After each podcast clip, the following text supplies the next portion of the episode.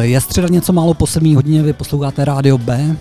A náš pořad setkání. Dneska je 22. září. Aleši. Je to tak. Víš, co to znamená?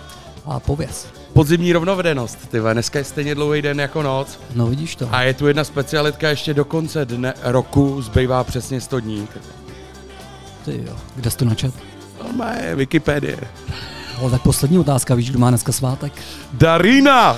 Tak všechno nejlepší všem Darinám a já myslím, že pro ty z vás, který dneska mají rádi rychlý auta a silný motory, máme jedno velký překvapení. A já i pro ty, kteří je měli rádi včera, Aleši. Dneska tady máme jedno velký roudnický SO, můžete se těšit. Dneska to bude o motorech, o závodech. My s Alešem jsme velký znalci tady toho sportu, ale máme tu hosta, který je na slovo vzatej a je to velký roudničák. Tak už za chvilku. Tohle je David Holmes a jeho track 69 Police. Je to tak, posloucháš setkání na Bčku.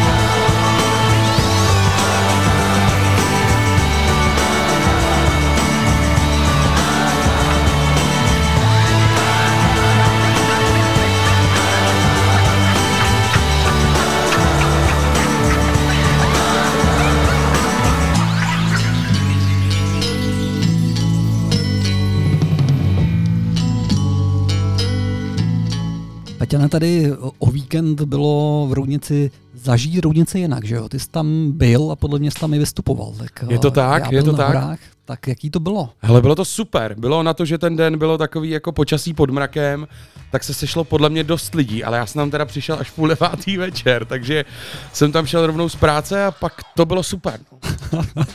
My jsme se tady bavili ve studiu jako mezi řečí, že to končilo prostě v neděli na rovinu, ta akce. No. Jako ta neoficiální část tak, samozřejmě. Příští rok půjdu s váma. Tohle jsou The Allergies, ta jejich věc Say the Word.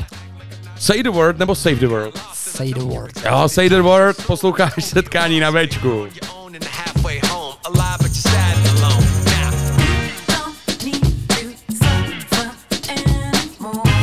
You've been holding on to the pain of yesterday.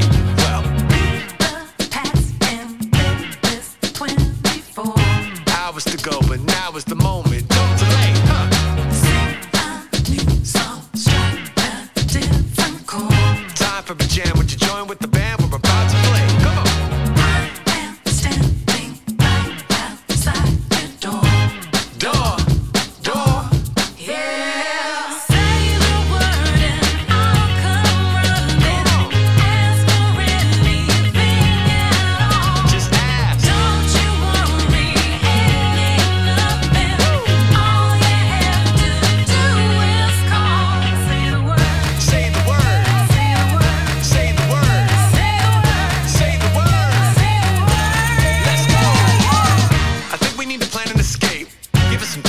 examine your faith. You wanted the world like Alexander the Great, but tell me when you got it, could you handle the weight? Now, I hope you understand my frankness. I hate to see you be so anxious and out of sync, so you can't even think. You're tired but not sleeping a wink.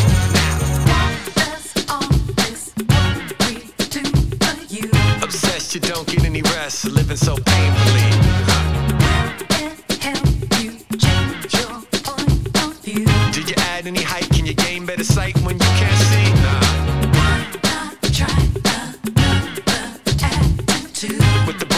Freedom, seize this opportunity. Come on. Let me tell you what you need to do. Do, yeah. Say the word and I'll come running. Ask for anything at all. Don't you worry any nothing. All you have to do is call. Say the word. Come on.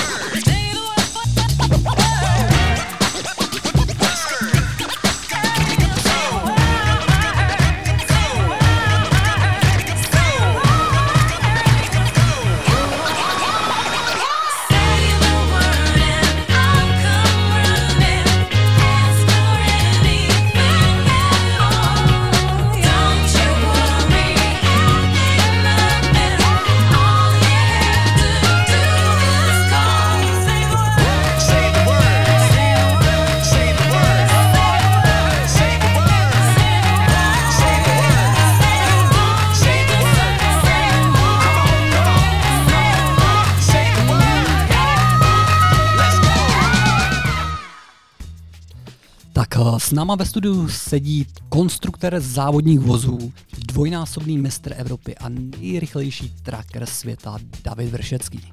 Čau, Davide. Čau. Počkej, ještě jednou, ještě můžeš, Davide, teď. Tak já vás zdravím, chlapci, a všechny roudničáky. Tak čau, díky, hele, my si toho hrozně vážíme, že jsi k nám dneska dorazil. A já bych začal úplně od píky. David, když si zadáte do Google, tak prostě najdete automobilový závodník, ale Davide, co ty by si řekl o sobě, jakože si hlavně? Tak mě baví auta. No to jo. Je super.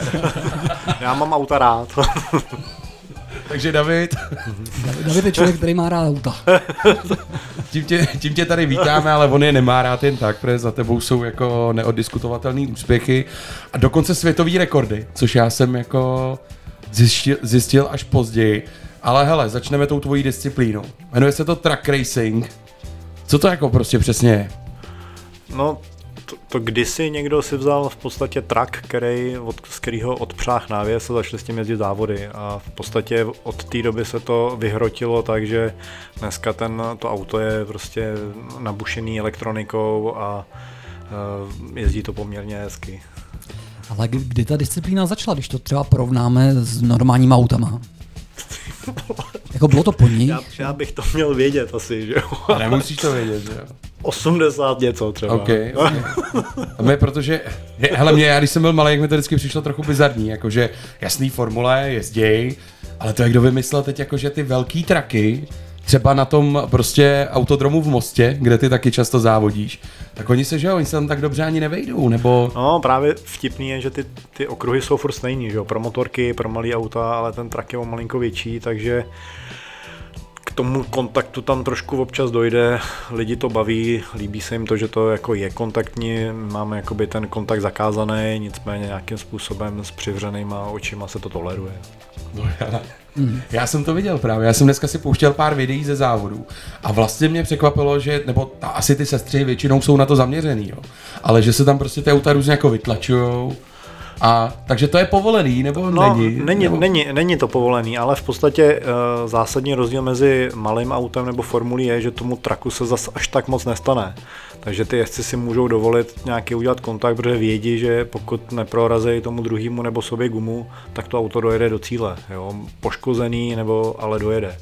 Ve formuli nebo v malém autu prostě to, ten kontakt je prostě špatný. No. Aha. Jezdil jsi někdy jinou kategorii než tahače, traky? Zkoušel jsi třeba normální auta? My teďka poslední loni my jsme si koupili Mercedesa GT3, Takže jsme měli pár závodů GT3, letos máme novou GT4, zase jakoby Mercedesa. Takže teďka jsme se jakoby přesunuli víc do toho na ty malý auta. Minulý víkend jsme testovali NASCAR v Chorvatsku, takže je to teďka takový krok do malých aut, kdy se snažíme nějakým způsobem připravit mladý jezdce na to, aby prostě bylo nějaké pokračování. Ale ty si teď řekl NASCAR, já se na to musím zeptat. Mně přijde, že to je takový fenomén Ameriky, jo. A v Chorvatsku existuje okruh třeba nějaký na to? No ne na to, ale on se jede evropský NASCAR, jo, což jsou jakoby zevropštěný NASCARy, které jsou lehčí, mají o pár koní míň, aby to v podstatě bylo schopné jezdit na evropských okruhách, nejezdí se ovály, ale okruhy. Mm-hmm. Je to poměrně jakoby nabitá třída, jezdí tam třeba Villeneuve, který jezdil Formule 1, takže je to takový docela jakoby zajímavý, no a právě dejchne na tebe ta atmosféra té historie, jo. Prostě karburátor, obrovský motor, tyjo, prostě hřev, jo, není to takový to, co se, kam ta doba teďka směřuje, jo, je to opravdu, tam je cítit jako jak to ta Amerika, no. Čím je to jiný být závodníkem jako tahače a osobního auta? Dá se říct, že dobrý člověk v tahači je dobrý i v osobním autě a naopak? Já si myslím, že to je, kdo pojede trakem, jakoby závod může cokoliv jinýho, ale prostě je spoustu jezdců, který tam právě přišlo z jiné kategorie, 2 roky se tam trápili a velké očekávání byly třeba u nás v týmu, jo, byly u cizích a v podstatě i po těch 2 letech prostě se sklopenýma ušima odešli a řekli, že to prostě, že tam prostě nenajdou jakoby svůj čas a jakoby ten dobrý limit třeba. Mm. A ty osobně se začínal rovnou s táčema? No já jsem přeskočil bohužel, nebo bohudík, všechny ty takový ty kárový a ty přípravy, skočil jsem rovnýma nohama do traku, samozřejmě i já jsem se trápil na začátku, takže já tam měl takový 2 vstupy, kde jsem vstoupil v 98, pak jsem měl nějakou pauzičku a pak jsem vstoupil znova ve 2002.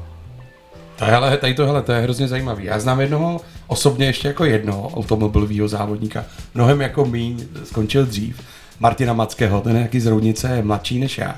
A to je takový ten kluk, přesně dítě, na motokárách byl všude, pak jezdil nějaký bavoráky, pak teda měl nějakou nehodu, úplně s tím švejnul. Ale to je prostě ten dobrý příběh, jak ty si skočil rovnou do toho traku. A řekneš to teda, já jsem dneska pochopil, že to bylo opravdu v tom Harlekínu nebo v té gamezóně. No, to bylo... A je to pravdivý příběh. No jasně, tam v Harlekínu v podstatě byla taková bugina, nebo co to tam bylo.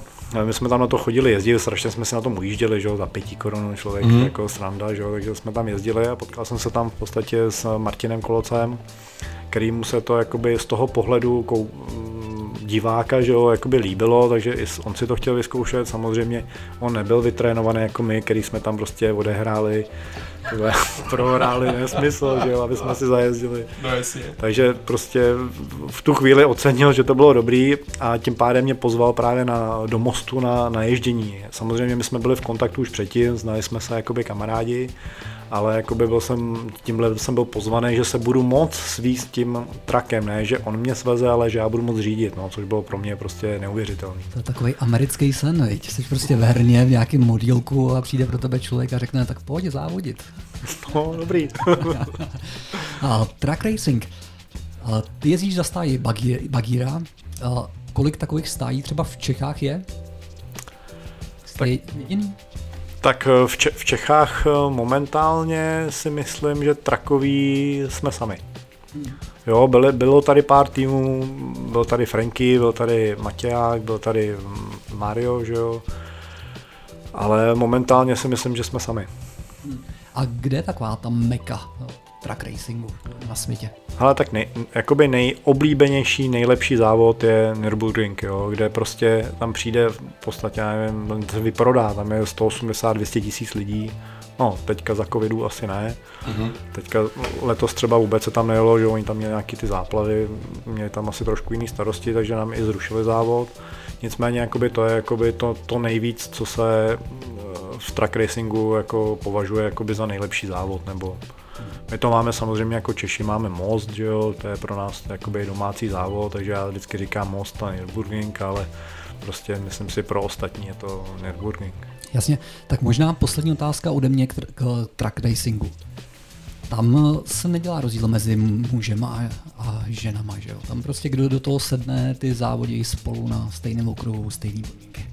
Je to stejný, no. Teďka v podstatě Martinová dcera Alia začíná jezdit právě traky, kdy začíná, takže teďka tam je jednoznačně a asi dlouho bude i nejmladší jakoby z toho startovního pole, takže samozřejmě stoupila k těm nejrychlejším, takže teďka dostává strašné čočky od těch, kterých samozřejmě ono není nic dobrýho, že jo, když se člověk myslí, jak je dobrý, že jo, a přijde 17-letá holka a zvyksuje ho, že jo, tak to stává se to?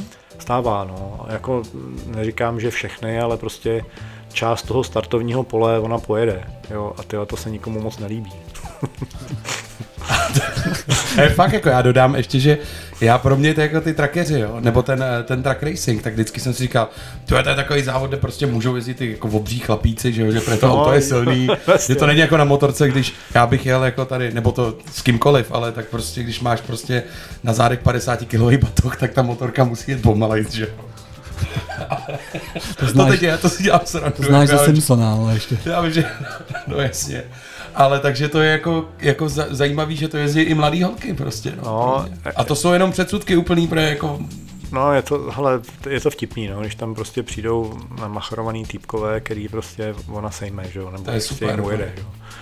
Tak oni to třeba nemusí úplně jako jednoduše rozdejchávat, takže je to dobrý. Tyjo, no. Myslím si, že ona to teda nemá úplně jednoduchý, že jo, samozřejmě začíná, je nejmladší holka, ví, že to není úplně jakoby jednoduchý vstup, ještě si stoupí rovnou jakoby do té nejvyšší jakoby třídy, takže jakoby není to jednoduchý. No. Tak dáme prostor na chviličku hudbě a za chviličku jsme zpátky. Je to tak, zdravíme Elítra a držíme palce, to je super. Co tam máme, Aleši? Tak tohle to jsou Dandy Warhols a jejich věc The Last Eye. Je to tak, posloucháš Setkání na Bčku, naším dnešním hostem je David Vršecký. Jo.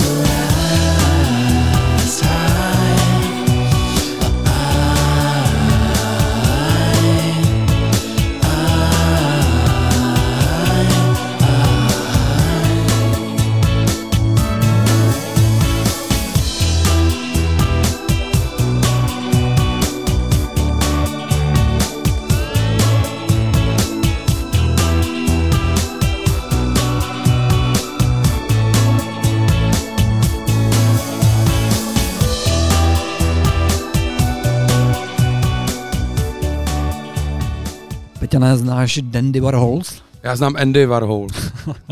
Tak tady ta věc The Last High je pro mě třeba hodně jako příjemná. Mně se to taky hodně líbilo. Já jsem dneska, musím ti říct, Aleši, teda na tvojí počest, že jsem dneska našel, a to doporučuji našim posluchačům, na Spotify tvoje playlisty tady ze setkání.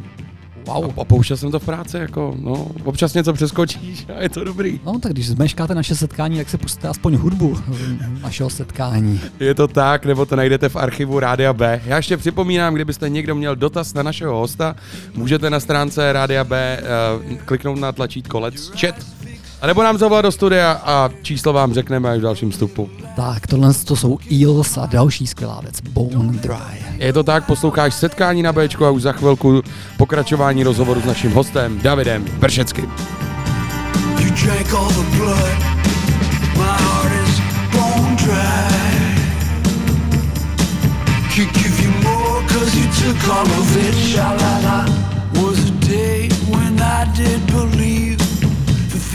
They are what you mean, dear sweet innocent me. How much it took for me to finally see. Bone dry. You drank all the blood. My heart is bone dry. Can't give you more 'cause you took all of it. Sha la la.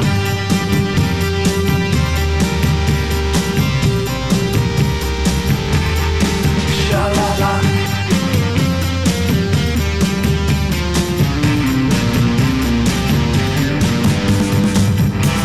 Shooby dooby dooby doo. Shooby dooby.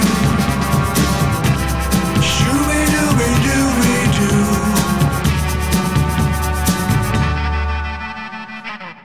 What becomes of men like me, drifting off, lost at sea. I'll set a fire, look up for it.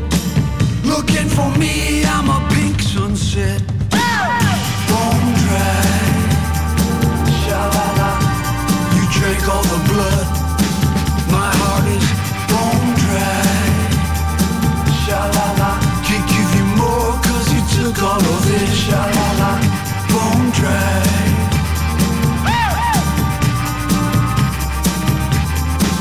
La la la, bone dry. You take all of it, sha la la.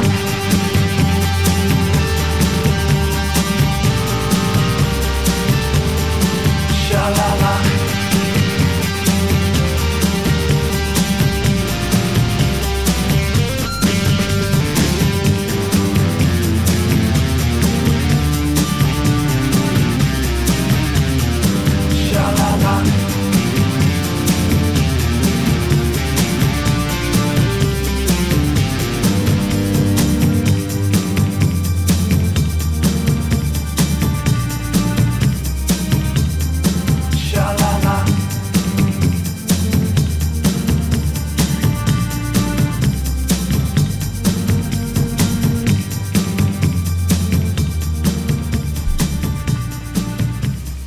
Peťane, já musím říct, že když jsem se dneska připravoval na setkání na Davida, tak jsem otevřel ty Wikipedie a ty rozhovory vše možný, který on kde dal.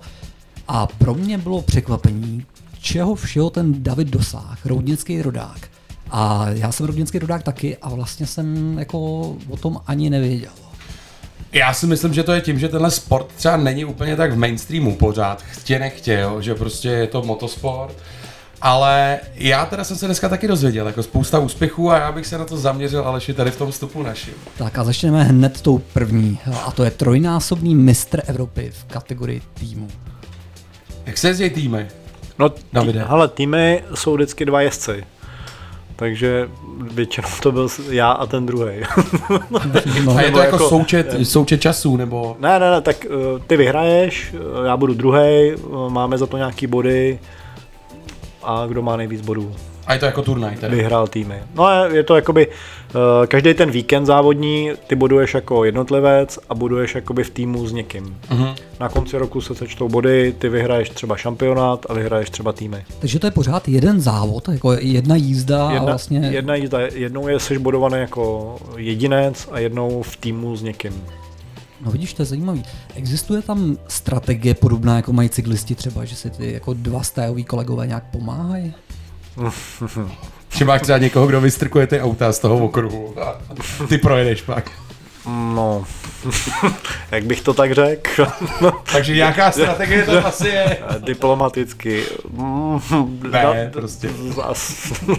Nemusíš odpovědět. Tak všichni táhnou za jeden provaz, že jo? Takže jestli všichni jedou, nebo oba ty dva jezdci jedou za jeden tým, tak by bylo dobré, aby ten tým udělal výsledek. Takže potom týmový výsledek může být i třeba, že jednomu jezdcovi se může dařit líp.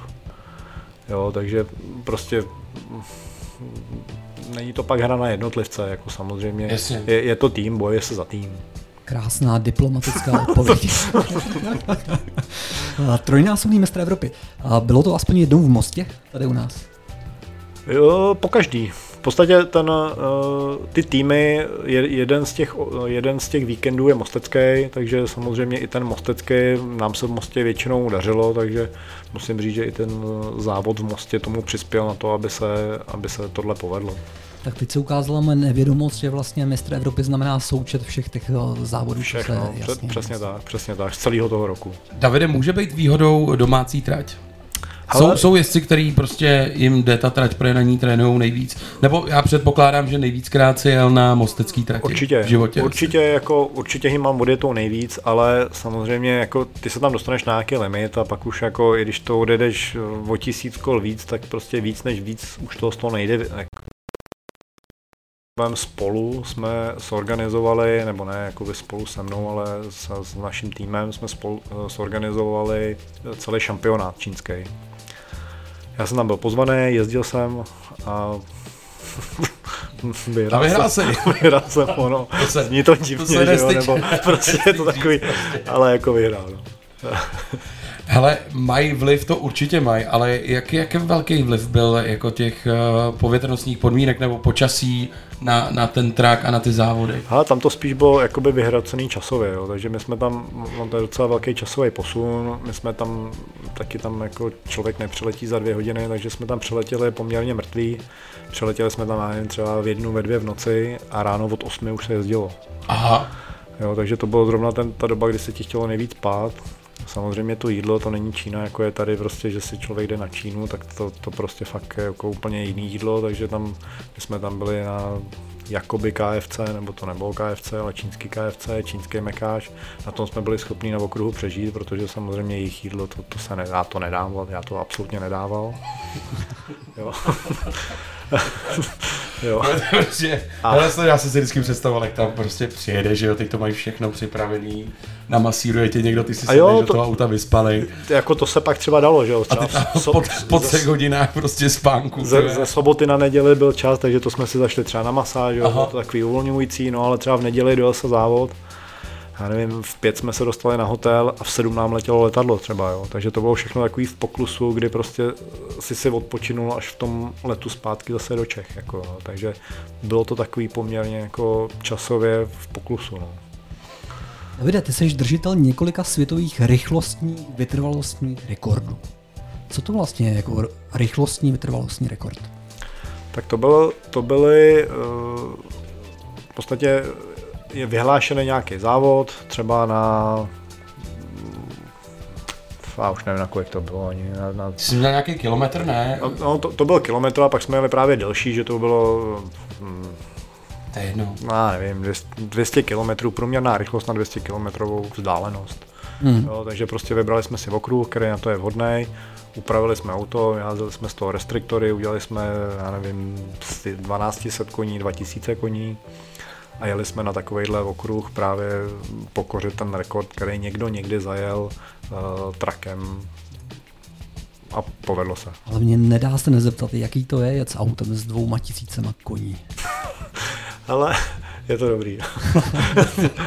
Děkuji. Je to dobrý, když si představíš třeba 0-210 vteřin. S tím tahačem velkým, jo? No. A ten váží 5 tun? No, tenhle byl třeba 4,6. Aha. A do 180 nedáš plnej, protože to furt hrabe, jo. Takže pak to teprve jede. Tak jo, dáme prostor zase chviličku hudbě a za chviličku jsme zpátky. Tohle je Mark Ronson a jeho věc Just. Je to tak, posloucháš Setkání na Bčku. Naším dnešním hostem je David Vršecký.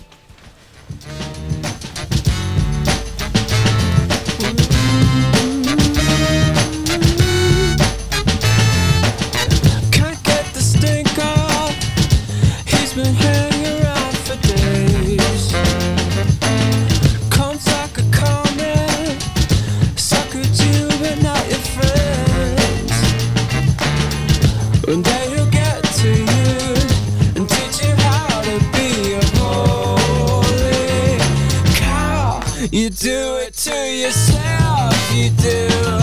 And that's why it really hurts, cause you do it to yourself, just you. You're no one else, you do it to yourself. You do it to yourself.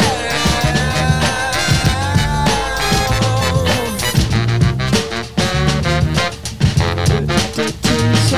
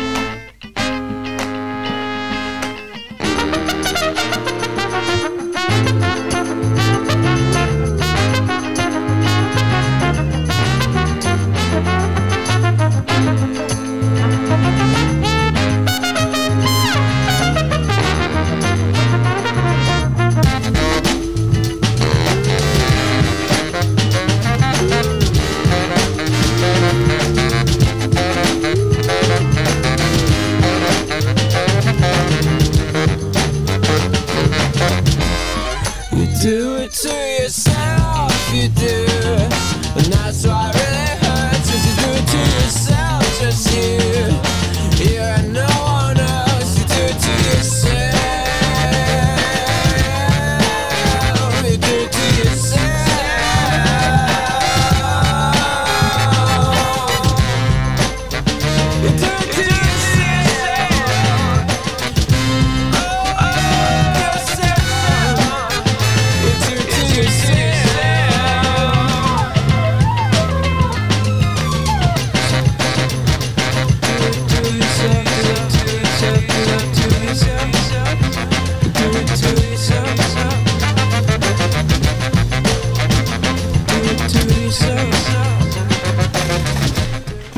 Jsme byli u těch rychlostních rekordů, tak mě nedá se nezeptat, jak nejrychlejší si jel tím tahačem, Davide?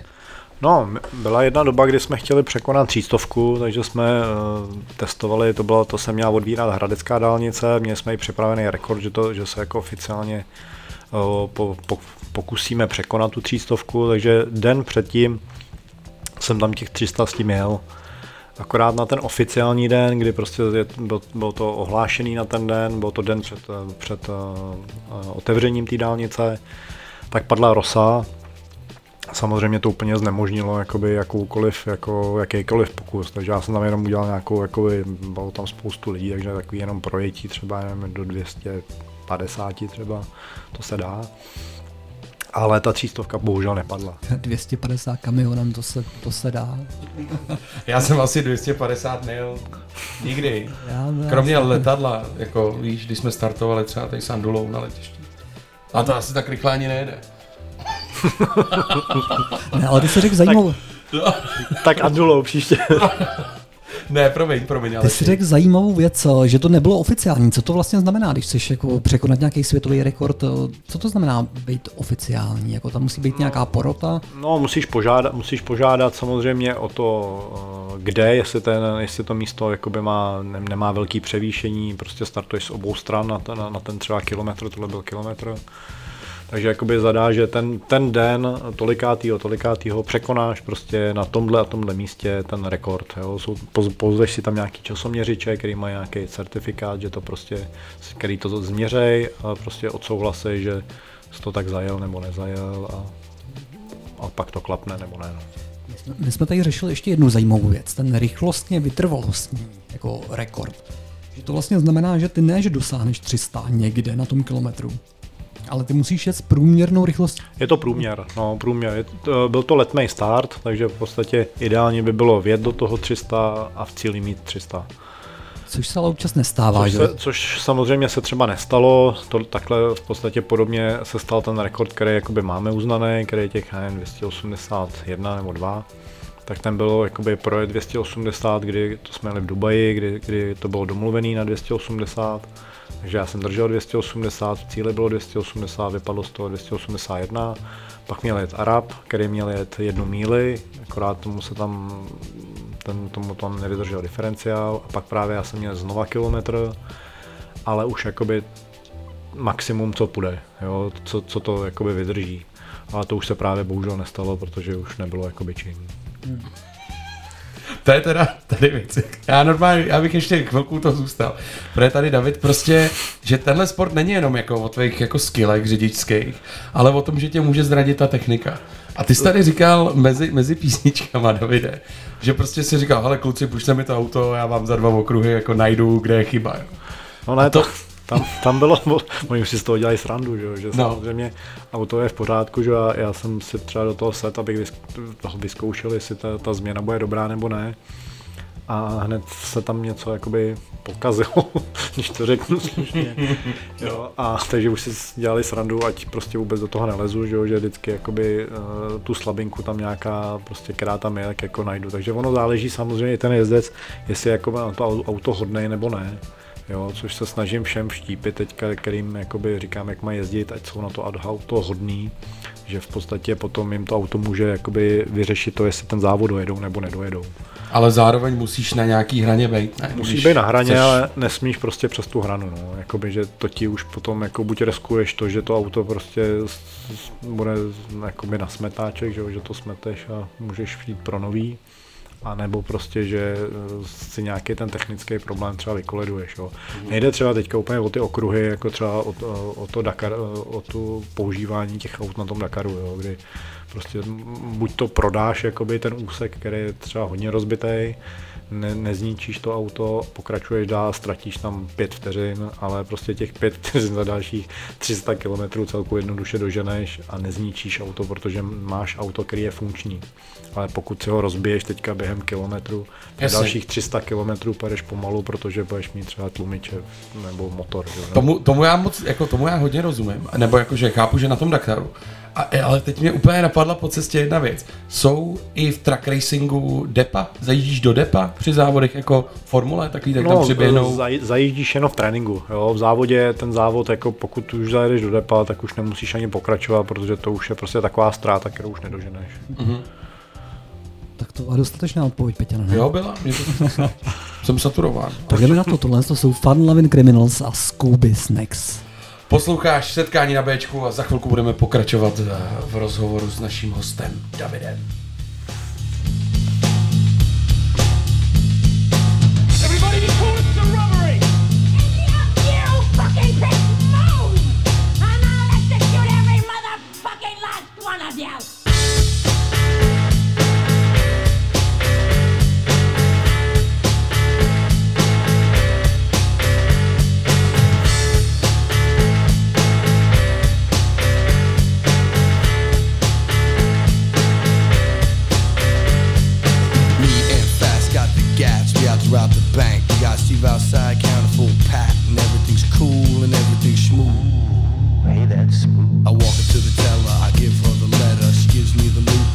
Up lips and a wink that I found cute, and I said, baby, baby, Is there some karmic G-love thing happening here, baby, or what?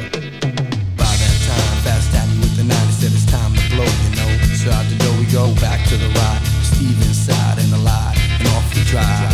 See, I hurt my lower lumbar, you know we never get far riding around in a stolen police car. So we dropped it off and piled in the caddy. Steve was driving, cause I had to talk to my man. I don't know anything about any fucking setup. You can torture me all you want. Torture you, that's a good idea. I like that one. Running around, robbing banks, so whacked up with screwy snacks.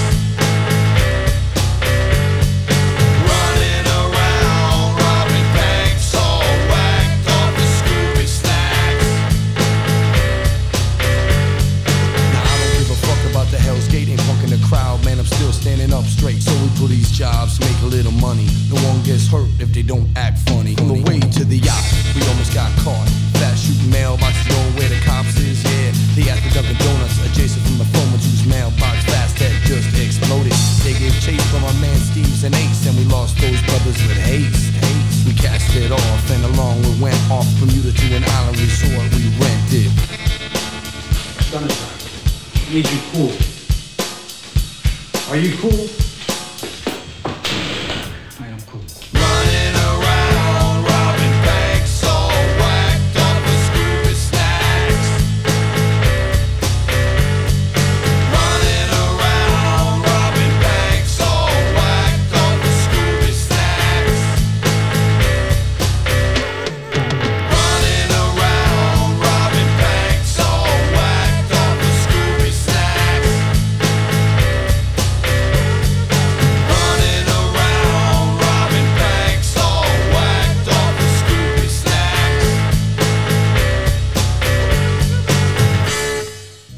Setkání. Každou středu od 7 do 9 na Béčku.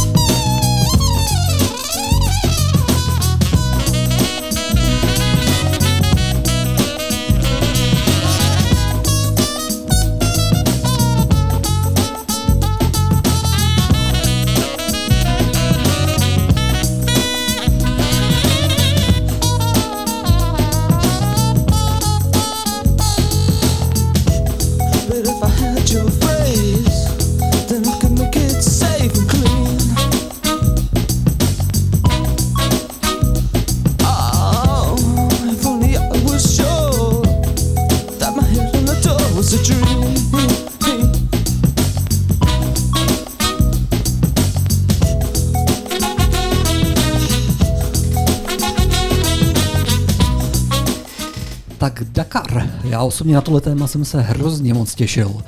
A hned moje první otázka je, Davide, na tebe.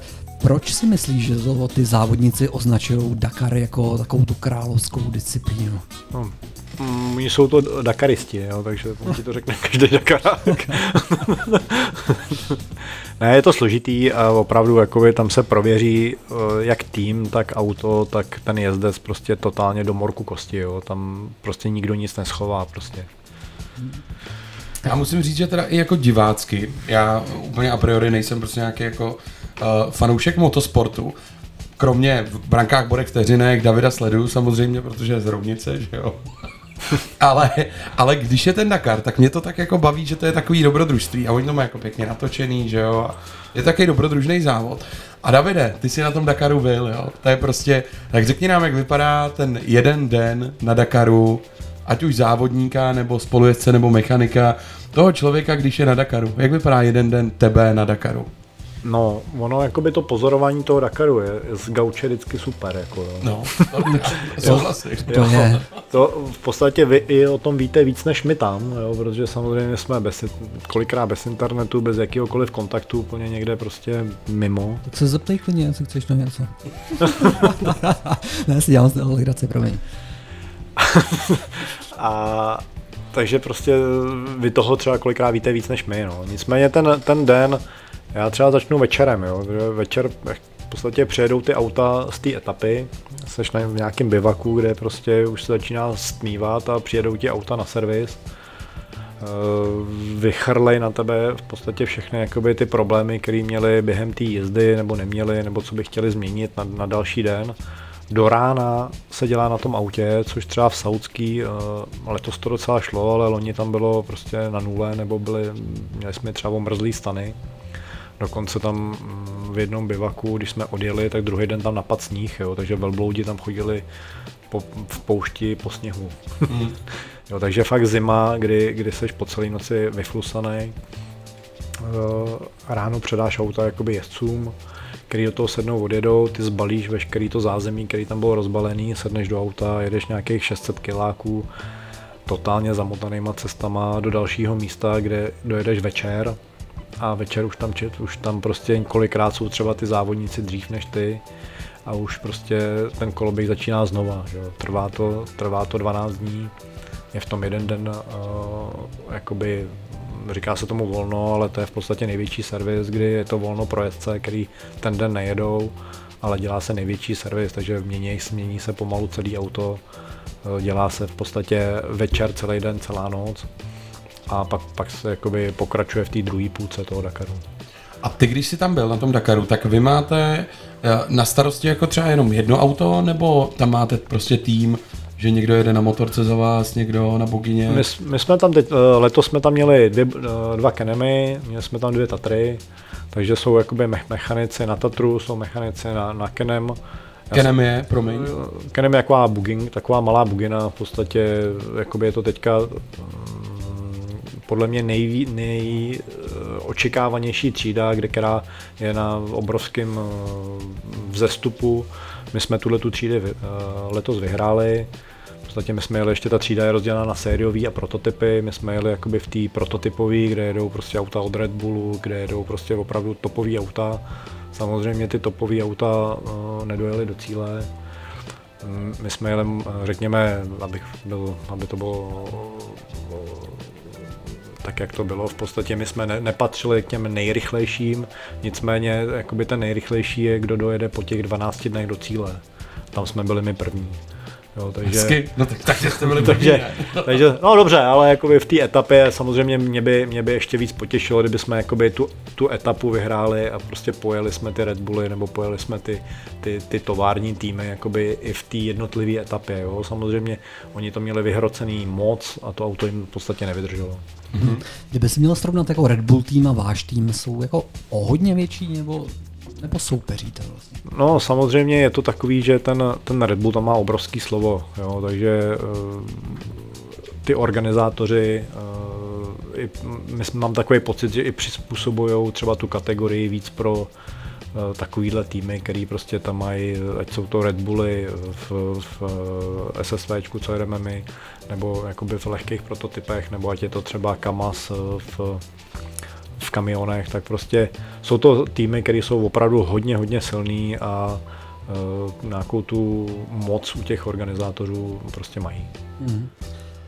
Když připravujete auto na závod, hraje tam velkou roli ten prach nebo písek, jak se tam hodně práší, nebo to auto prostě zvládne stejně takhle prašní prostředí jako na silnici? Ale zvládne to fakt nesmysl. Jako jo, to, ty auta už jsou teďka dělaný opravdu jakoby blbůzdorný, že to prostě musí. Je jako jasný, že ten člověk vevnitř musí jako být dobitej. A ty jsi jel někdy nějakou tu etapu přímo v kabině? Já jsem jel, já nevím, jestli to bylo 2010 nebo 2011. Byl jsem právě pozvaný, to bylo takový první seznámení jakoby s Dakarem, když jsem byl pozvaný od Marka Spáčela. Bylo to tehdy do Tatry, jel jsem tam jakoby ten třetí, jakoby dneska tam jezdí navigátor a mechanik, takže já jsem tam byl jakoby ten mechanik, ale samozřejmě já jsem tam byl spíš takový ten pytel, který tam vez a koukal na to, jaký to je. A další rok už jsme tam byli s naším motorem, v podstatě ve stejném týmu, ale s jiným jezdcem a už jsme od té doby v podstatě na tom Dakaru jsme. To je prostě, hele, to je super. A to si musel být jaký ale dobitej, ne? Nebo si... Hele, já jsem byl dobitej v druhé etapě, kdy jsme to vyváleli. Jo, a to jsem... a třetí den jsem letěl domů. Ale potom jsem přesně přemýšlel, že možná je to tak jako divácky atraktivní, protože tam každou chvilku někdo jako zapadne, otočí to.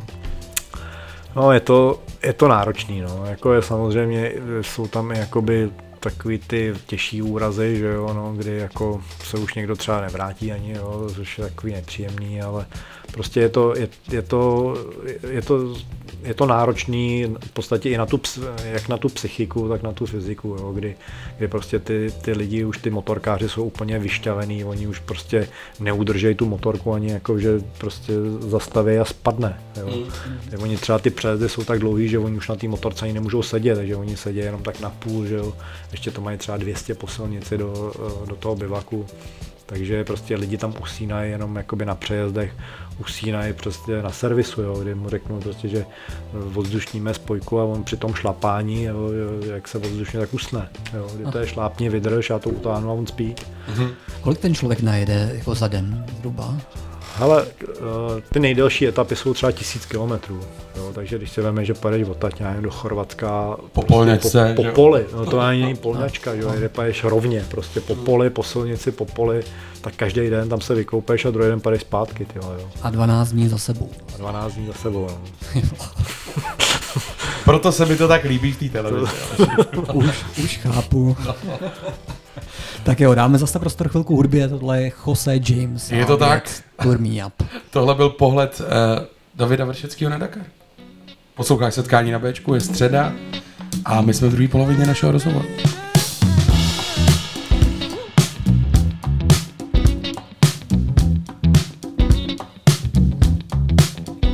Turn me up, get out to see, everybody hit the dance floor, get with me. I'm burning up and I'm in demand. I'm so sensitive, your woman and your man. I'm feeling good, baby, and I'm feeling free. And yes, I'm young, gifted, and black, so just let me be. Come get a taste, pretty baby, let me stuff my stuff. And if you want more, you can turn me up. I'm feeling wonderful, doing big things in my life. Let's call it what it is, my own personal paradise. Yes, yes. I'm gonna spread my wings and fly to higher heights. I'm gonna raise my voice, stand with me and shine your light. Yeah.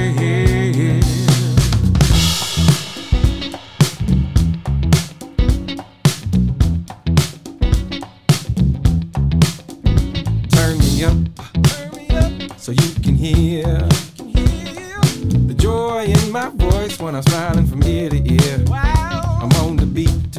Yes. I'm in the groove. Watch how I do my thing when I start to show and prove. Just let the rhythm of the music pull you in. Let's come together on the one till the end. Hey. This ain't no half step. What we got is real. No masquerade. You got to play the way you feel. I'm feeling wonderful, doing big things in my life. Let's call it what it is, my own personal paradise.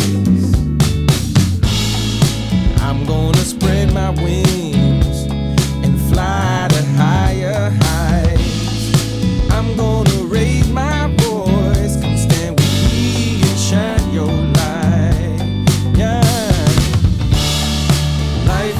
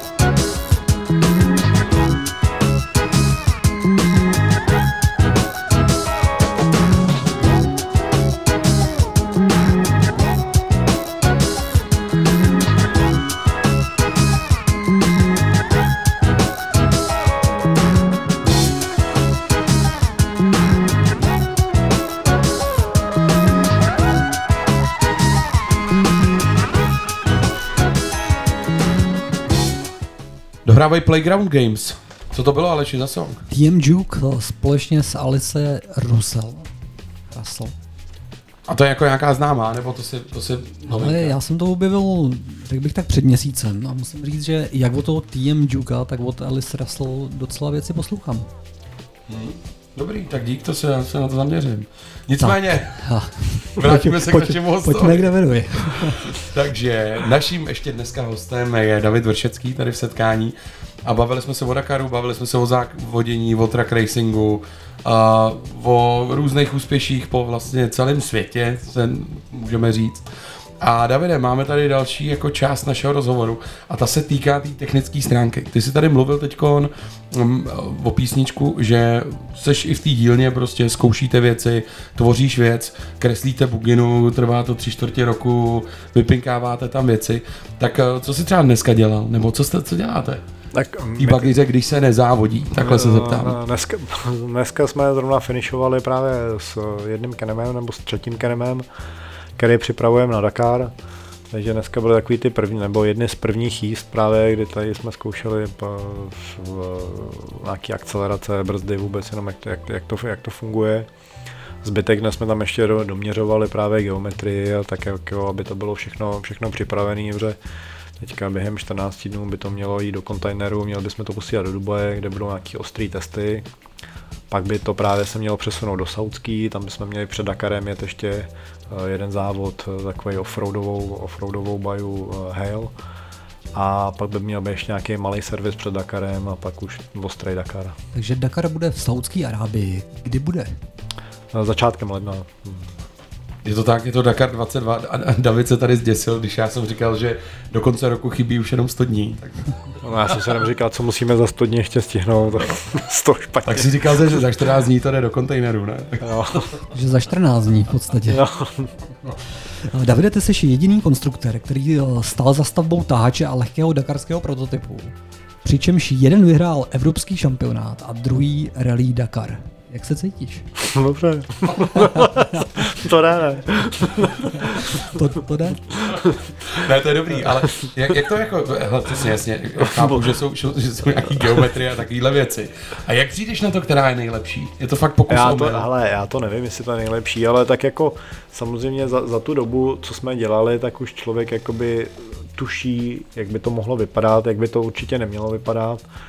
A myslím si, že jsme toho už zničili tolik, že prostě ti to dává nějakou zpětnou vazbu, jak to udělat. Samozřejmě spolupracujeme se spoustu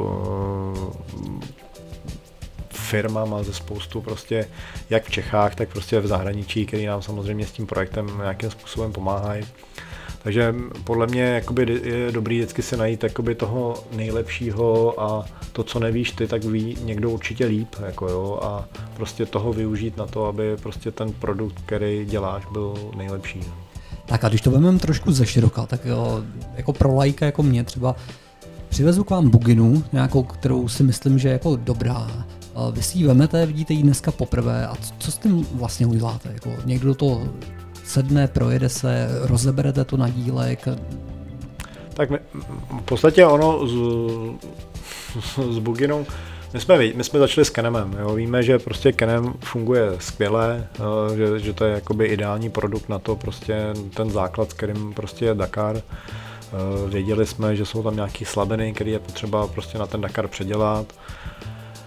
Tušili jsme, co předělat a v podstatě ono i každý ten Dakar tě nějakým způsobem něco naučí, ukáže ti jakoby nějakou novou cestu, že tou, kterou si šel, byla dobrá, ale možná existuje lepší a možná se taky může stát, že na dalším Dakaru uděláš ten krok zpět, protože tam ta tvoje cesta původní nebyla zase tak špatná, ale byla třeba, nebyla tak rychlá, byla spolehlivá nebo obráceně. A já myslím, že ty, jak to děláš každý den, tak už to tak strašně znáš, ale zkusme to opravdu jako zobecnit. Co vlastně s tím autem tam v té Bagíře děláte?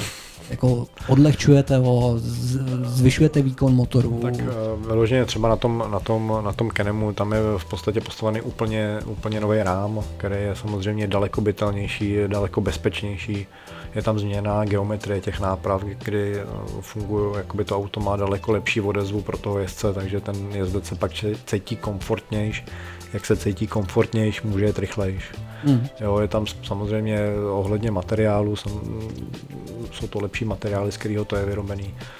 Samozřejmě tím se jakoby ta stavba zásadně prodražuje, protože samozřejmě všechno chce mít člověk pevný a lehký, což je ta není ta nejekonomičtější cesta, ale je to ta cesta prostě na ten závod, aby to prostě bylo rychlý. Tohle mě zajímá. Staví se auto na míru řidičovi, jeho jako vlastnostem, stylu jízdy, anebo spíš ten řidič se přizpůsobuje tomu autu? Tak ono v podstatě postaví se nějaký jakoby základ, který my si myslíme, že bude prostě nejrychlejší, a pak ten daný jezdec může jakoby to auto už jakoby nastavit tím, že si nastaví jinak tlumiče, nastaví si třeba i ten posed, třeba brzdy jenom na to, aby to sedělo vyloženě jemu, protože on každý jezdec tu jízdu vidí trošičku jinak, vidí to jinýma očima, jede třeba o maličku jinou stopu, ať je to třeba na okruhu nebo i v tom terénu, prostě buď tomu vyhoví nebo nevyhoví. Jo, to jsme si třeba teďka vyzkoušeli, jezdili jsme s Pepou Macháčkem, který ten Dakar vyhrál, jo, to je ostřílený, nechci říct stařík, abych ho neurazil, ale veterán tohohle sportu. Ale jako úplně mladík to není, jo, ale prostě zná to. A ví, jak tomu autu má, jakoby, kde mu může ulevit a kde prostě i za tu cenu, že uleví, bude rychlej. Pak jsme jeli, druhý auto jel Tomáš Engel, který samozřejmě je jakoby ostřílený borec, který samozřejmě ví, jak se řídí. Akorát Tomáš to v podstatě, ten jel, jakoby, nechci říct buď a nebo, ale prostě tento fakt jakoby rval, když to tak prostě nebo ten jel na doraz, jo. A třeba stalo se, že jsme dojeli etapu, etapa trvala, já nevím, 4,5 hodiny. Oni tu etapu projeli na vteřinu stejně. Jo, opravdu tam nebyla ani, nebo ve vteřině stejně v cíli. Nicméně pokud my jsme třeba stáhli ty data, tak ten Machus byl schopný s tím autem jet tak, že byl schopný třeba o 15% míň plynu, měl jakoby v průměru, jo. Takže v podstatě on ho jakoby byl schopný i s tímhletím časem daleko víc pošetřit, jo. Což pošetřil brzdy, pošetřil motor, pošetřil všechno tohle, tam se jenom v podstatě ukázalo ta jeho kvalita, to, že nemusíš být úplně nejrychlejší, jo, ale že prostě byl schopný prostě plynule a úsporně v podstatě jet rychle, ale nedevastovat tu techniku. Tak já jsem zrovna jezdil kanoistiku na divoký vodě a tam to bylo hodně jako vocitu pro tu vodu, že prostě někdo to fakt mohl urvat silou, druhý člověk jako skoro nepádloval a vlastně jako měl stejný čas. Tak vlastně tohle jde říct i tady v tom sportu, že když někdo má jako talent a cit pro to. Tak Přesně, no a mně to právě přijde, já teďka nevím, jak jezdí na kole, na těch mikrosech, že, jak tam prostě skáčou, propérovávají, tak to mi přijde přesně Machus, že za co nejmenší spotřebu energie je schopný jet poměrně rychle, jo. On si zbytečně nebude přibržďovat, když bude tamhle přidávat, zbytečně nebude přidávat, aby nemusel tamhle brzdit a prostě on tak jakoby krásně propluje tím terénem, no prostě za mě úplně úžasný. No. To je super, David, já si myslím, že tady to je jako důležitá vlastnost asi všech závodníků, ať už se jedná o cokoliv. A jak se tohle člověk naučí? Jsou to prostě ty hodiny, kilometry? Já nevím, jestli se to dá naučit, podle mě nějaký cit pro to musí být, jakoby asi od narození nebo vrozený. A samozřejmě něco se dá doučit. Jako. Je to tak. A na začátku musíš mít hodně drobáků na tu formuli v Harlekínu. Hodně drobnej. Tak Davide, úplně poslední otázka tady k tomu tématu technickému, a to je taková jako libová. A automatická nebo manuální převodovka? Kde? No já jsem něco podobného čekal. U tebe v autě, s kterým jezdíš ve městě? Automat, jo. Já jsem línej. A závodní? Já jsem línej řadit a upřímně teďka poslední dobou v autě samozřejmě tam už se jedou pádla, že jo, kdy prostě se brzdí levou nohou, neřadí se jakoby v malých, nebo nepoužívá se ta spojka, použije se jenom na rozjezd, jakoby myslím teďka v malých autech. Ve velkých autech teďka třeba v Tatře jsme poslední Dakar už jeli taky s automatem, kdy v podstatě dneska ta technologie jde tak dopředu, že ten manuál je jakoby, když jsem byl mladý, jak jsem se každému smál, jak může jezdit na to, byl samozřejmě příkval, tyjo, to se nedalo srovnat s tím, co je dneska, takže jsem se smál s tím, s čím jezděj. Rád jsem měl ten manuál, ale dneska už prostě vidím, že ta technologie prostě jde brutálně dopředu a pokud se to jakoby nerozbije, tak je to prostě super rychlý. Hele, já jsem z tohohle teda hrozně překvapený. Já jsem myslel, že se tam normálně v těch závodech řadí, jako, no, že tam řadíte. No, ale řadí se v traku. V traku jakoby v okruhovém, tam musí být jakoby manuál, tam je zakázaný automat. Jo, takhle. A tam jsou i takový ty mezirychlosti, ten prostě... No, v podstatě ten motor je tak silný, že se jedou dva kvalty. Aha. Takže z 60 do 160 to jede na dva kvalty rychlejš, než kdyby se prostě řadilo. Takže zase jakoby i ten motor, ta křivka je všechno dělaná na to, aby se řadilo co nejméně. Takže na okruhu se třeba na některých okruhách, pokud to bylo ideální, tak se třeba nemuselo řadit vůbec. Jo. Aha. Takže se zařadilo na startu a pak prostě se nemuselo zařadit třeba vůbec. Jo. To bylo to ideální. Samozřejmě se v Mostě se zradí třeba dvakrát. Mm. To znamená velká zatáčka, velký zbrždění. Pokud se jde pomalu, no, samozřejmě, pokud je nějaký vracák nebo šikana. Tak jo, další skladba je Midfield General společně s Lindou Lewis, věc s názvem Reach Out. Je to tak, posloucháš Setkání na Bčku a za chvilku budeme pokračovat v našem rozhovoru.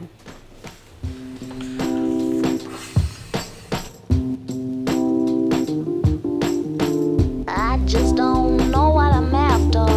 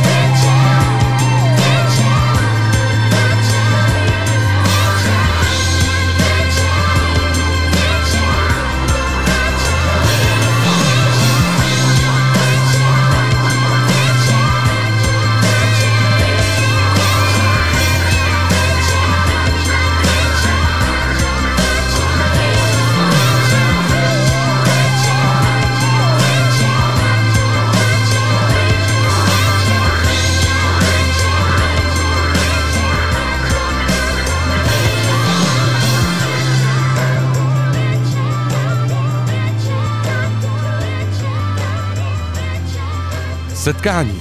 Každou středu od 7 do 9 na Bčku.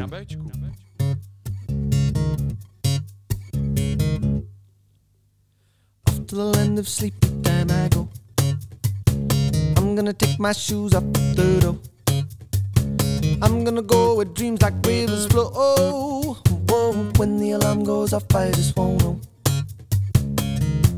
Won't you come with me? Won't you before they're gone in the morning? I wanna know why they're gone in the morning.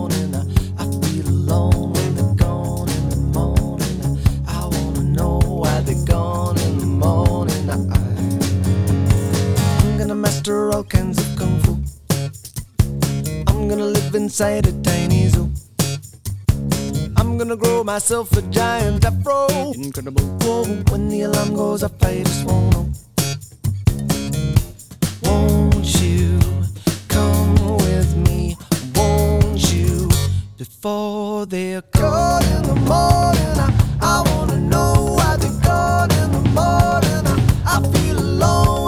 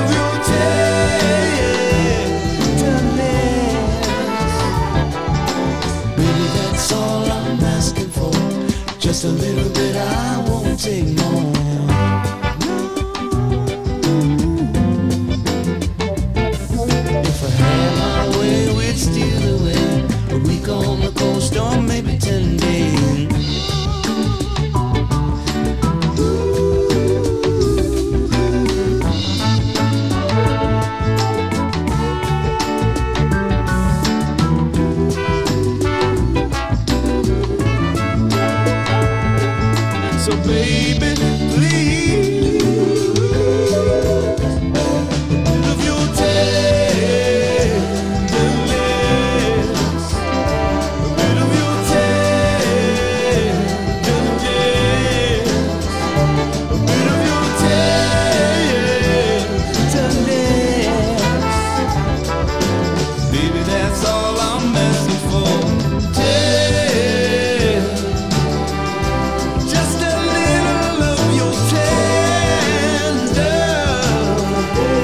Little Bit of Something právě dohrává a posloucháte Setkání na Bčku s naším hostem Davidem Vršeckým. Tak Peťane, já myslím, že jsme rozebrali už hodně věcí s Davidem, ale vůbec jsme se nedostali na jednu relativně zajímavou, nebo aspoň pro mě zajímavou, a to je testovací plot.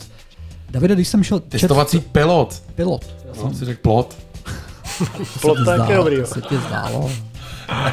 Ne, ale když jsem si četl biografii Davida, tak já jsem tam našel, že David začal vlastně závodit a po nějaký době, po krátké době a po vlastně dosaženém výsledku hezkým se rozhodl toho nechat a stát se testovacím pilotem. A proč se tak stalo, Davide? No, tak on tam bylo... V podstatě já jsem jel jednu sezónu, která byla pro mě úvodní, řekněme, že nebyla úplně ta z nejlepších. Nicméně na jaře jakoby toho roku jsem měl tady nedaleko Roudnice zrovna takovej pád na motorce, kdy jsem si trošičku jako... Jsem se zranil. Co jsi dělal? Mně ta motorka spadla. No, tak. A pak už jsem musel jako jet domů autem, odtamtud. Jako že... s takovým, s těma majákama? Ne, to jsme jeli na pohotovost tady normálně jako v tom, v osobáku, to pro mě přijeli, jako no, to ještě šlo. Mm-hmm. Pak do konce roku jsem nemohl chodit právě a pak jsem dělal právě toho testovacího jezdce nebo pilota. A co to obnáší, Davide, dělat testovacího pilota tak, nebo jezdce? Tak v podstatě ono to je to, že něco nového se vyrobí a někdo to potřebuje zhodnotit, jestli to je jakoby rychlý nebo pomalý, nebo potřebuje se odjet nějaká životnost nějakých dílů, takže prostě pak právě přijde testovací pilot, který prostě s tím jezdí, v podstatě nazbírá nějaký data do toho počítače, pak to někdo vyhodnotí a rozhodne se, jestli ten krok, který prostě byl takovej nebo makovej, jestli byl dobrý. Jo. A tady v tom případě se jednalo výhradně o ty tahače? Přesně tak. Jo. Já jak to tak poslouchám, tak tyhle si musel nazbírat jako strašně moc zkušeností do toho závodění. No, ono to je spíš jako o té rychlosti, jo. V podstatě ty tam kroužíš sám, jakoby sám předháníš sám sebe. Potom s inženýrama můžeš jakoby probírat, jestli tam můžeš něco dělat jinak, nebo oni zareagují na tu danou situaci, že něco změní třeba, nebo a znova, takže je dobrý, když prostě jakoby jsi schopný zopakovat jakoby tu věc znova úplně stejně, aby oni viděli třeba ten rozdíl, který se tam dosáhl. Ale určitě jdeš do limitu toho auta. No jasně, non-stop. Já musím říct, že teda, jak jsi říkal, jak jsi začal, jak jste byli s Kolocem, si to 10krát zkusit dokola na Mostě a pak si jel závod, takže možná tady to bylo to, co tu tvoji kariéru vlastně jako nakoplo, je to možný. Ono právě, to bylo přesně, no, já si pamatuju, že to jsme jeli do Francie, do Dijonu na první závody, my jsme předtím opravdu najeli, já nevím, 10-12 v Mostě a hurá, jedem na první závody, takže to bylo takový s Martinem. Martine, ten se natchne jako celku jednoduše pro spoustu věcí. Díky tomu si myslím, že i Bagíra je tam, kde je, protože prostě on je výborný šéf nebo prostě výborný člověk, který odhadne prostě velký projekty, nebojí se těch projektů a prostě jde do toho naplno. Stejně tak, jak jsme se bavili na vodě, kde prostě jezdil. Takže prostě díky němu samozřejmě já jsem, kde jsem a vůbec celá Bagíra, takže i za mě bych mu rád touhle cestou moc poděkoval. Tak zdravíme. Ale já jsem to myslel tak, že ty jsi při tom testování najezdil ty kilometry nebo hodiny, já nevím, na co to měříte, nebo okruhy. A že prostě si tam získal ty zkušenosti s tím autem. No, ono za 10 kol toho moc jako nezískáš. No to právě. Toho moc nezískáš, jo. Takže to bylo ještě vtipný, že v podstatě já jsem ani nezažil jakoby déšť, takže to bylo jenom na suchu. Tam na ten druhý den zapršelo, takže já tam s vykulenýma očima jsem jel na mokru, já jsem to tam dokonce někde narval do svodidel, nebo prostě byl jsem nějaký delší. Takže to prostě to nechceš, jako, jo. Kdy brzdíš do zatáčky, díky tomu, jak je to těžký, tak brzdíš, že tu zatáčku ještě ani nevidíš, jako, a už musíš jako brzdit, abys to stihnul, no. Takže to bylo, ty začátky prostě, ty byly těžký, no. Já jsem se na to právě chtěl zeptat, jak dopadly ty první závody, takže svodidla. To bylo i v neděli. Takže v sobotu jsi to vyhrál, jo? Ne, nevyhrál, a taky to bylo vtipný, jsme přivezli, to se jezdili kontinentály, prostě jakoby závodní, vloženě závodní pro trak. Takže jsme odvezli po mý jízdě gumy do kontinentálu na přezutí, ty tam kroutili hlavou, proč jim tam nosíme asi 8 hrany, jo? Protože ta guma nebyla kulatá, já byl všude probržděný gumy, všude prostě jsem blokoval. Takže to bylo jako, nebylo to jednoduchý ten začátek, no. Early years prostě, to je ve všem. Ale jaký jsou kritéria pro takového testovacího pilota? Kdo se může stát testovacím pilotem? Tak je dobrý právě, aby si byl schopný zajet jakoby stejně jedno kolo jako 9 dalších, prostě s minimálníma jakoby změnama tomu jízdnímu stylu. Jo, když někdo změní něco na autě, tak aby ty si nějakým způsobem byl schopný odhalit to, jestli ta změna je dobrá nebo ne. Takže ve chvíli, kdy každý kolo pojedeš jinak, pojedeš jinou stopu, budeš brzdit jinak, tak prostě všichni z toho budou mít guláš, protože nebude nikdo vědět, jestli ta změna je tebou nebo tím nastavením. Jak moc vstoupila tady do toho digitalizace, jako počítače prostě, když děláš to testovacího pilota nebo kdokoliv jiný, jak moc se to jako monitoruje, tak, jako hodně? Tak za prvý jakoby z toho auta se je staženo, dneska tam máme 128 kanálů, který prostě každou vteřinu stahujou teploty, otáčky, čeho všeho si vůbec můžeme jako vzpomenout. Takže potom po jakýkoliv jízdě se dá vyhodnotit, jestli ten jezdec lže nebo ne. Když říká, že třeba nemá výkon, tak tam prostě nevím, bude 30 kanálů na motor, který odhalí, jestli ten motor má výkon nebo jestli má nějaký problém. Může odhalit, jestli ty tam máš plný plyn nebo jestli jedeš 85%, to všechno tam prostě vidět bude. A za další je teďka nový jakoby trend, samozřejmě jakoby simulátory, kdy dneska už jsou dokonalý simulátory, kde se dá jakoby připravit i na tu trať na simulátoru, takže my můžeme jít teďka na úplně nový okruh s autem, v kterém jsme nikdy neseděli, a můžeme se na to připravit, takže si právě na simulátoru odjezdíme, nevím, 100 kol s autem, s kterým pojedeme, na trati, na který pojedeme.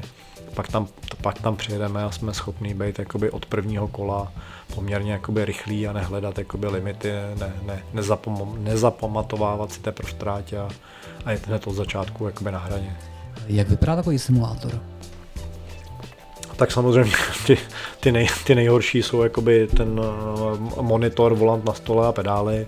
Samozřejmě, kdy pak se to hrotí jakoby až úplně do hejbacích simulátorů, které jsou jakoby za miliony korun. Takže se dá říct, že z toho hardlekína, z těch jako simulátorů, ale vrátilo se to zpátky. Mistra Evropy jako vrátil zpátky. Přesně, okruh se uzavírá. Prostě. Přesně tak, on trošku tomu i covid teďka pomohl, třeba my jsme si teďka pořídili taky jakoby do Bagíry 2 simulátory, teďka stavíme další 2 jakoby ještě jakoby o krok lepší. Takže loni se třeba jel nějaký šampionát jakoby v tom e-racingu, kdy prostě se závodí jakoby online na těch v podstatě simulátorech. Takže je to takový tak jakoby pro nás teďka třeba rok stará věc, kde se v tom jakoby zorientováváme a kde i právě s těma, když jedeme právě na nějaký ty malý okruhy nebo na okruhy s malýma autama, tak prostě si tam nějakých těch pár desítek nebo 100 kol před tím tréninkem nebo před tím závodem někde právě dáme a už jsme jakoby nějakým způsobem na to připravení. Takže mistr Evropy se skutečně myslí to, že kdo je třeba dobrý jako reálně v tom traku nebo v jakýchkoliv závodech, tak v tom simulátoru to vyhraje třeba taky? Že to je... určitě ne, ale to je právě... V tom simulátoru ti chybí taková ta odezva, jakoby necítíš tam tu odstředivou sílu, necítíš tam to auto, takže ty musíš odjet opravdu 10 nebo 100 kol, aby si jakoby navnímal to auto třeba přes ten volant, na kterém máš zpětnou vazbu a byl si schopný poznat, jakoby, co to auto bude dělat. Já si myslím, že tady v těch okamžicích hraje pak je velkou roli ta psychologie, ne? Ten adrenalin prostě přeci jenom. To mi neříkej, že když jako sedíš opravdu v autě na okruhu. Ale přesně, to jakoby řešíme furt, že na simulátoru zmáčneš tlačítko a jdeš znova, že jo, na simulátoru, jestli jedeš, já nevím, řekněme, ve 250 zkoušíš projet nějakou zatáčku, jestli to půjde nebo ne, tak to jde, jako celku jednoduše, že jo, tam není ten věm té rychlosti. ale v normálním autě, pokud tam máš je takhle, tak to se ti třeba kolikrát nechce, když se ti to auto začne jakoby vlnit a víš, že jako si byl jako desetinu vteřiny od velkého problému, tak a za 2 minuty seš na tom místě znova, jo, a máš to znova řešit, jo, takže prostě ta realita potom je jakoby trošičku jiná. A zase jakoby v tom simulátoru můžeš si udělat nějaké nastavení, které funguje úplně stejně jakoby ve skutečnosti, takže jsi schopný jakoby si připravit jakoby auto, který bude třeba hodně nervózní, a připravit se jakoby horším autem, který tě vytrestá okamžitě, a pak tam jet svým autem, který je hodnější. Ale já jsem vědomil, že to musím říct, já jsem vědomil závody Formule 1 v těch simulátorech i s brailem a virtuální realita. Předivá síla. V Itálii by bylo, ne? Ne, bylo to v Liberci v hotelu Bílý lev, myslím, tam dělal nějaký večírek vánoční. A bylo mi z toho blbě strašně, jak se to toho odstřeďovalo. No, to přejde. No. Ale tak možná úplně poslední, co to znamená nervózní auto? Tak nervózní je, že tě prostě vytrestá za jakoukoliv prostě chybičku, jo, tvojí, nebo prostě ta trať může být jakoby uskákaná, může být to auto, může být nervózní třeba přes obrubníky, že dotkneš se obrubníku, jakoby přes toho obrubníku se musíš dotknout, aby si jel jakoby tu nejširší stopu, nebo jakoby tu nejideálnější stopu, a ten obrubník tě může jakoby dost vytrestat s tím, že buď ten obrubník přejde třeba v pohodě, anebo prostě pozadu. Mm-hmm. Tak jo, jdem na to. Máme tady další song. Posloucháte Setkání na Bčku dneska s Davidem Vršeckým a tak to je. A tak to je.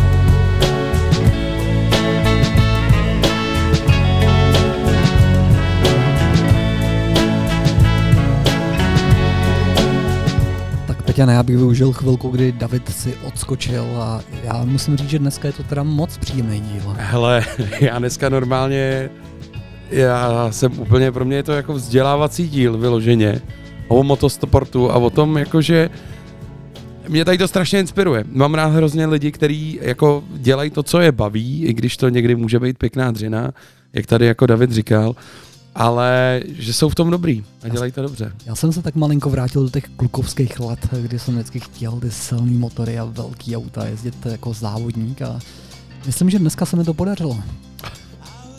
Já se za chvilku tady vrátím s Davidem do dětských let, hoku, no to si počkej.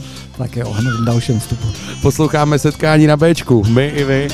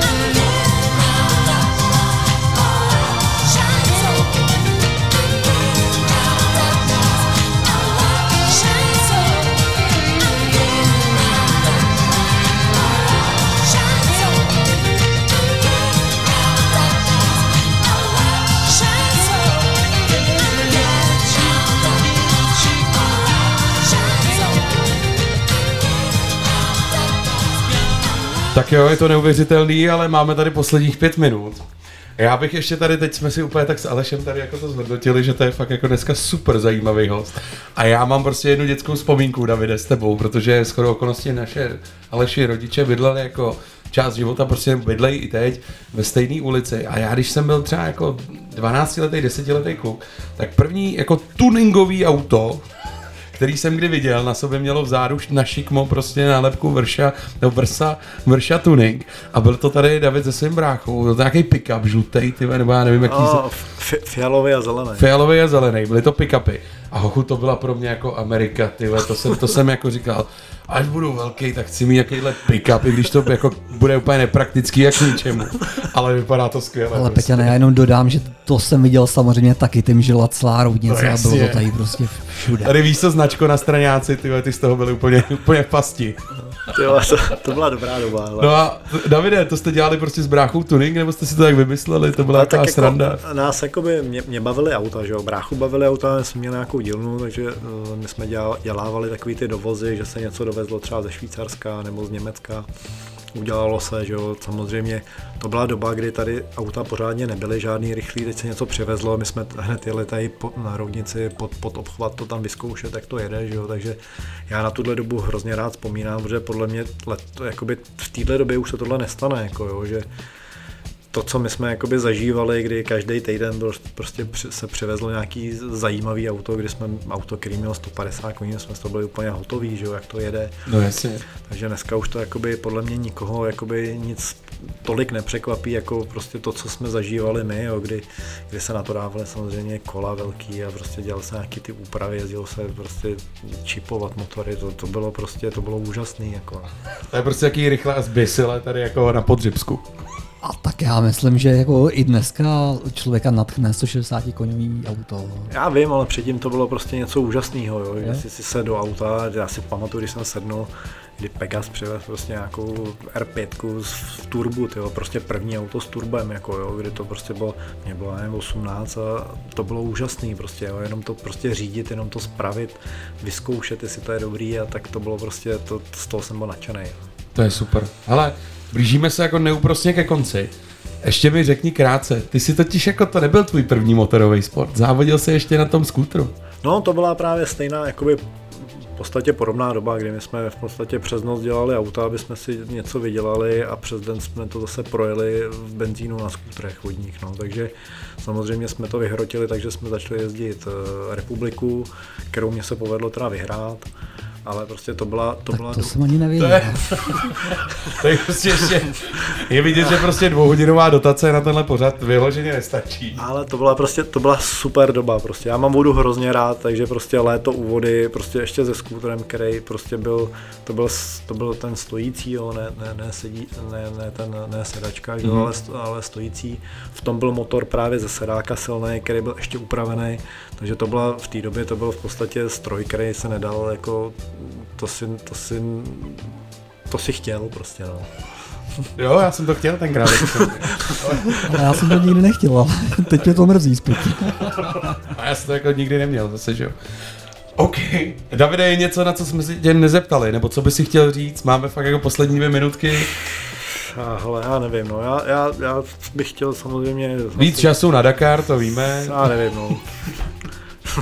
Poděkovat všem tady za podporu, kterou tady máme a v podstatě já se tady, ať třeba jsem nebo nejsem v Roudnici, někdy tady prostě nejsem týdny, měsíce, tak prostě cítím se tady poměrně hodně dobře, takže jakoby jenom bych chtěl poděkovat všem jakoby za podporu, kterou tady v tom městě máme a to asi... Díky. Hele, my děkujeme Davide tobě, že jsi přišel, že jsi měl čas. Dnešním hostem byl David Vršecký, děkujeme. My tady to děkujeme, Aleši, my se tady z toho jako střebáme, vejď, uděláme si výpisky a bylo to boží, Davide, díky moc, ať se daří, ať se ti povede Dakar, ať máš hodně času a ať máš hodně času na opravování tvojí obytný dodávky. Jo, díky. Tak jo, díky, díky vám za poslech a zase příští středu v 7, naslyšenou. Mějte se, čau. Čau. Čau, čau.